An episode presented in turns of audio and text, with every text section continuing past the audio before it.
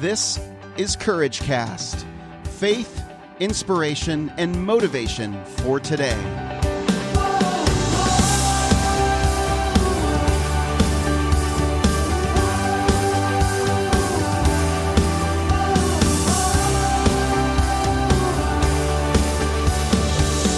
Well, hey everyone, this is Eric Nordhoff, and you're listening to another episode of Courage Cast. It is great to be with you guys today.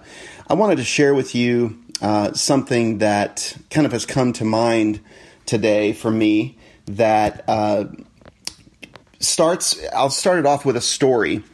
First of all, my my wife tells the story often. Uh, she started a ministry for young women, young songwriters, um, older songwriters, people that are have a passion to write songs uh, for the Lord, typically. So they have a ministry bent, and uh, you know they moved to town, to Nashville with with a dream, and they uh, are seeking community.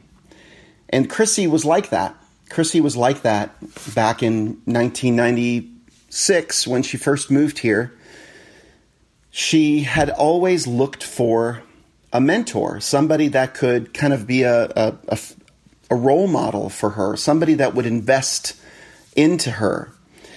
But she never was able to really find one, although there were those out there doing that, but there weren't very many female songwriters in her profession of writing Christian music and worship music eventually that were doing this sort of thing. Now there are more women doing that. But when she was younger and just moved to town, uh, she was desperate for someone to mentor her. And she never found it. But one day, back in 2008 or so, she heard the voice of the Lord say to her, Go be what you need. Go be what you need. And once that opened up for her, she began to become the role model that she had always hoped somebody would be for her. And it was interesting because the, as soon as she stepped out and began doing that, there were these mother figures that started to come into her life, ironically enough, that were, were mentoring her as well. So as she gave, she began to receive. It's very interesting. So, first, she had to give, she had to be what she needed to other people. And as she gave, Father was faithful to give to her. And she began to receive. And, and that's still true today. She has a, Girls Write Out discipleship group. It's a discipleship group for young or up and coming uh, independent songwriters primarily in the Christian music field and has a passion to speak into them and mentor them. And so, this same concept of be what you need comes up for me in a little bit of a different way. To me, when I hear the phrase be what you need, it makes me think of those moments where I might feel disappointed by another person, or I might feel uh, that the the other person didn't act or say or speak in a way that I was expecting them to for me. And I mean it's a little bit I'm a little bit embarrassed to admit that, but but that's when what begins to happen when somebody doesn't show up for me the way I want them to, and that's very selfish, obviously. But when someone doesn't show up that way, the way I want them to, I'll begin to kind of internalize it and uh, and have thoughts of of self pity and feeling sorry for myself. Oh, you know, I'm not getting what I needed from this person. Woe is me. Those are the thoughts that come up for me uh, that I battle. And so, as those thoughts come up for me, first of all, I catch myself doing them. I become aware of those thoughts. And you know what I've begun to say?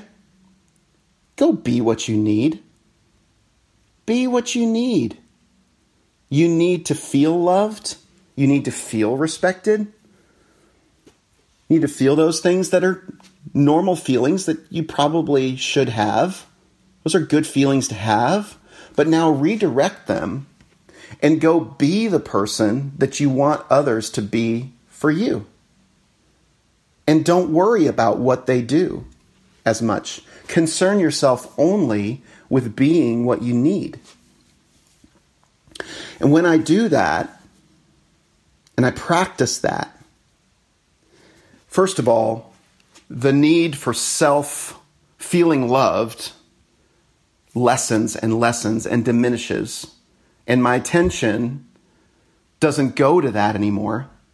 And my attention goes to something that I can control, that I have the ability to do, that is actually going to produce way more good fruit in my life. See, at the end of my days, I want to finish my, my time here on earth giving as much love as possible. I want to be what I need because I know our Heavenly Father is good enough to give me what I need as well.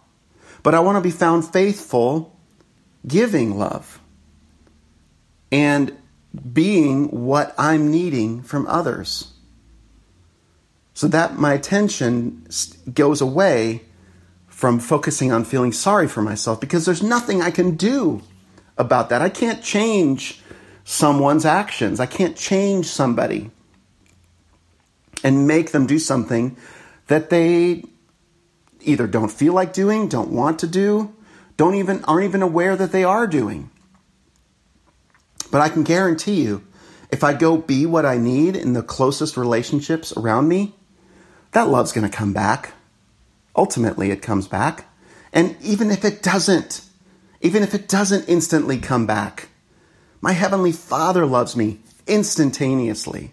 And I can receive from Him while I'm waiting for that love to come back. But if I'm thinking about it and waiting and wanting to change others and spending my time trying to change what people say and what people do and how they act, that's a waste of my time. That's a waste of all of our time because we can't do that.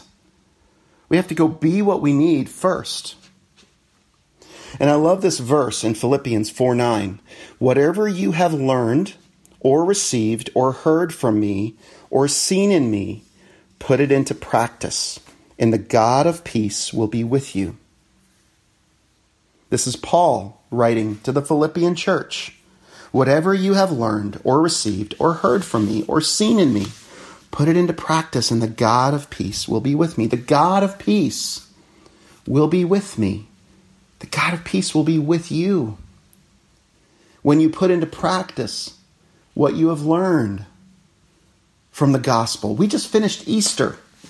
If there's not a greater form of love than dying to yourself, dying for the world, then I don't know what is.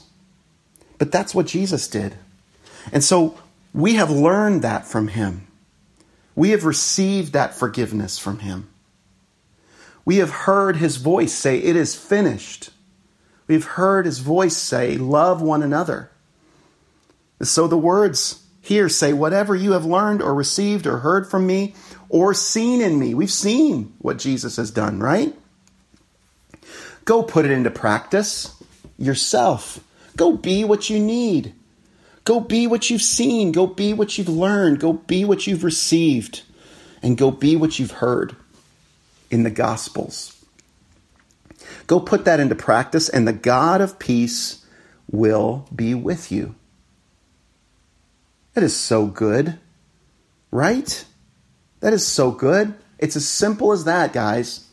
It's time to recalibrate and refocus. If you're fi- if you're finding yourself relating and being aware that you're going you're you're thinking about all that you don't have or all that you're not getting from your relationships.